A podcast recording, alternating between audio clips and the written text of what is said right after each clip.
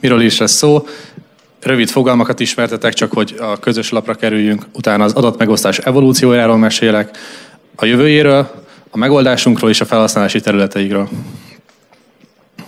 Adat, gyeremi nyers tény, információ, ebből a nyers tényből származtatott üzleti érték, újdonság, illetve az enkriptált adat, az titkosított adat más néven, általam generált kulcsal bezárok egy adatot, és azt utána soha többet senki nem nyitja ki. Én ebbe az értelemben fogom most használni. Amikor a diát csináltam, azt hittem, hogy ez tök egyedi lesz, de hát már előtte már mindenki előtte, ugye? adat az új gyémánt, adat az új olaj. Nem értünk egyet, véges erőforrás mind a gyémánt, mind az olaj. Az adat meg egyre inkább végtelen erőforrásnak tűnik. Az adatok, van nekem adatom, van másnak adata, megosztjuk ezt az adatot, akkor mind a kettőnek több adata lesz. Ez sokkal inkább úgy működik, mint a szeretet. Megosztom mással, más is megosztja velem, mind a kettőnknek több lesz. Viszont az információ ugye az üzleti érték, na ez az, ami miatt sikeres az üzletem, ezért ezt nem akarom megosztani. Ezért sokkal inkább olyan, mint a szerelem. Persze a Silicon csinálnak furcsa dolgokat, de inkább ne ezt másoljuk le onnan. Nézzük is akkor az adatmegosztás evolúcióját. Először csak DNS-en keresztül tudtunk ilyet csinálni. Egy emberi embrió kezdemény, az 750 megabyte és 750 megabyte a női petesejt és a férfi hívmasejt megosztásából jön létre. Így alakul ki az ember másfél gigabyte alatt megosztásából. Aztán elkezdtünk sokkal hatékonyabb módszerekkel kommunikálni, kifejlesztettünk nonverbális és verbális kommunikációt, ennek a persistence formáját, a ballangrajzokat, aminek segítségével már a közösségen belül is meg tudtunk osztani úgy adatot, hogy az a fejlődésünket segítette elő. Majd könnyomtatással legyőztünk kilométeres, illetve évezredes távolságokat, és sokkal hatékonyabbá tettük ezt. Majd a számítógép korával elkezdtük az emberek már a számítógépet egy kommunikációs csatornára használták. Ezen a csatornán keresztül még mindig emberek kommunikáltak egymással, de már számítógépen keresztül, és elkezdett rengeteg mennyiségű adat felgyűlni. És elértünk abba a korba, hogy már ezt a kommunikációt nem feltétlenül emberek csinálják, hanem gépek egymással kommunikálnak, és az emberek már csak arra kíváncsiak, hogy milyen üzleti tartalom van abba, egy szép ábrázolt A4-es papíron, hogy a döntéseiket segítsék ezzel. Egy példa, hogy azt hogyan is csinálják már a nagyok, Google és a Mastercard adatmegosztási ö, szerződése alapján a Google meg tudta azt nézni, hogyha valakinek feljött egy reklám, és arra a reklámra nem csinált online vásárlást, akkor a Mastercard adataiból megnézte, hogy néhány napon, néhány órán kereszt, később offline vásárlást csinálta.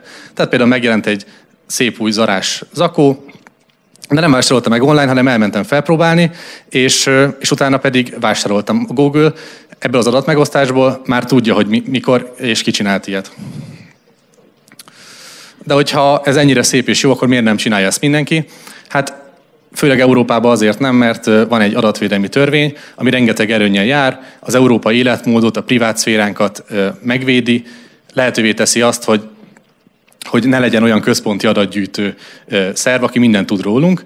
Viszont ennek van egy hátránya, az ázsiai, illetve amerikai versenytársainkkal szembe nem tudunk olyan versenyképesek lenni, hiszen ezek az adatokhoz szükségünk van ahhoz, hogy ezeket elemezni tudjuk. És ezért alapvetően olyan dolgokat is, ami az emberiség hasznára válna, nehezítjük. Például egészségi kutatás, ahol ha tudnánk egy embernek a teljes életútját, akkor sokkal könnyebb, és annak a konzekvenciáit, akkor sokkal jobb elemzéseket tudnánk csinálni, ami segít gyógyszerfejlesztésbe, illetve egészségebb életmódba.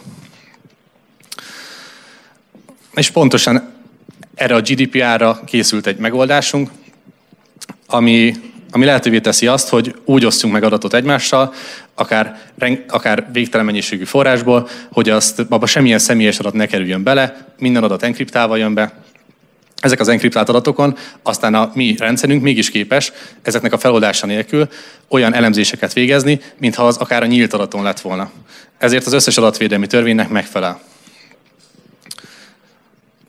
Lényegében képzeljük el, hogy a, a, megosztan, a meg, adatot megosztani kívánó partnerek feltelepítenek magukhoz egy szoftvert, ennek a szoftvernek a segítségével ők ott helybe a saját maguk által generált titkosító algoritmussal letitkosítják a fájlokat, és már csak azok kerülnek be a rendszerbe, amin pedig egy olyan, olyan akár olyan elemzés is készülhet, ami akár egy ember teljes életútját, több forrásból összetett életútját ki tudja elemezni, anélkül, hogy személyesen tudnánk, hogy ő kicsoda, viszont azokat az üzleti értékeket, amikből ebből ki tudunk szedni, azokat viszont tudjuk hasznosítani. Van rá szabadalmunk is, USA-ba is, Európába is, illetve dolgozunk mi is együtt tanácsadó cégekkel, Deloitte-tal. Van már működő projektünk is, Százsemkommal működünk együtt, akiknek a, van egy turisztikai adatgyűjtő rendszere, több tízezer hotel, több tízmillió vendégészakáját tudunk anonim viselkedés elemzést csinálni, úgyhogy nem tudjuk, hogy konkrétan melyik vendégek hol szálltak meg, viszont azt pontosan meg tudjuk mondani, most felépült egy új golfhotel, akkor annak hány százaléka jött át azok közül az emberek közül, akik tavaly a mellette levő lovardába szálltak meg, és hány új belépő volt mondjuk a rendszerbe. Nagyon sok más használati eset is van. Például a biztosítási csalás felderítést tudunk akár real-time-ba, tehát valós időben végezni. Képzeljük el, hogy én a telefonomra kötök három helyen biztosítást, Ugye ezzel egy biztosítási csalást elkövetve, hiszen túlbiztosítottam a telefont, nekem az érdekembe áll, hogy azt összetörjem, mivel az értékének a háromszorosát fogom visszakapni. Majd össze is törik a telefonom, elmegyek először valamelyik biztosítóhoz, és ott visszaigénylem ezt, ennek az értékét. Ők megkérdezik az Xtender rendszerétől, hogy jogos ez a kifizetés, mi meg meg fogjuk mondani, hogy igen, szerintünk ez rendben van.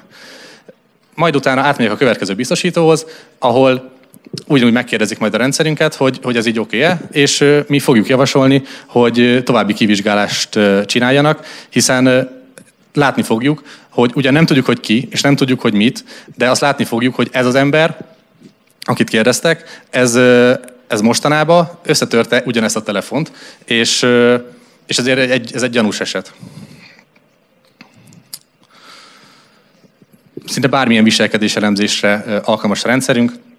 Képzeljük el, hogy valaki az ügyfélkapun végez egy, valamilyen műveletet el akar végezni, viszont rendszeresen előfordul több ezer olyan ember, aki egy bizonyos ponton megakad, és utána elmegy egy kormányablakba. Ki tudjuk mutatni azt, hogy ezek az emberek össze tudjuk kapcsolni a két viselkedést, és ki tudjuk azt mutatni, hogy milyen esetben volt az, amikor az ügyfélkaput inkább hagyták, és elmentek több tízezer órányi munka, ügyintézői munka, e, forrást, munkaerőt arra használni, hogy hogy amit online el tudott volna intézni, csak túl volt, azt, azt inkább offline végezte el. Magyarul képesek vagyunk kimutatni, hogy hol és miként érdemes fejleszteni például egy ügyfélkaput. Olyan formában, hogy nem kell megosztani semmilyen személyes adatot, és a rendszer teljesen anonim módon képes ezeket a felhasználói csoportokat kimutatni. Egészségadatok kutatása is nagyon megkönnyíthető a mi rendszerünkkel. Képzeljük azt el, hogy ki tudjuk azt mutatni, akár egy ember teljes életútján keresztül, anélkül, hogy ismernék, hogy kik ezek az emberek, hogy azok, akik 6 és 8 éves korukban tüdőgyulladást kaptak, aztán 30 éves korukban koronavírusuk volt, azok 60 éves koruk után biztosan nulla kockázata van mondjuk a rákra. Mert ezeket az összefüggéseket jelenleg nem tudjuk kimutatni. És ezek az adatok szét vannak szórva. Nem tudjuk meg, megmondani, hogy ki az, aki valójában rendelkezett kondibélettel és el is járt. Nem tudjuk kimutatni azokat a, az adatokat, amik szét vannak szórva, mivel ezek személyes adatok, és ezeket nem lehet megosztani. Viszont ha ezt anonim módon lehet megosztani, úgyhogy nem tudjuk, hogy konkrétan melyik ember mit ö, csinált, viszont tudjuk, hogy volt 50 ezer olyan ember, aki egészen pontosan így viselkedett, és annak ez lett a következménye, akkor már is hasznos információkat tudunk átadni az orvosok és egyéb kutatók számára. Rengeteg más felhasználási esetünk is van. Valós időben tudunk akár GDP adatokat számolni a megfelelő adat, adatok be, beérkezésével. Például, hogyha nagyon sok okos eszköz van egy városban, tehát okos város fejlesztésekor, rengeteg adat áll elő, és ezeknek nagyon nagy része, ha ha nem anonim módon lesz összegyűjtve, akkor rengeteg információ kikerül az emberekről.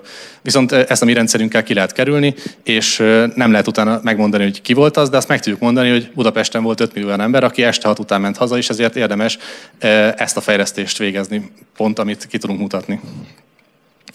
A fintech szférában rengeteg ilyen adatmegosztási lehetőség van, de de nagyon szívesen válaszolunk bármilyen kérdésre. Miki kollégám, aki itt van, és engem is nyugodtan keressetek. Ha visszatekintünk az adat és az információ definíciójára, akkor a mi álláspontunk az, hogy ne hozd meg az információdat, ne hozd meg a szerelmedet, de hozd meg a szeretetet, hozd meg az adatodat, és amikor ezt teszed, akkor használd a legfejlettebb adatvédelmi megoldásokat, ezért használd az X-standard. Köszönöm szépen!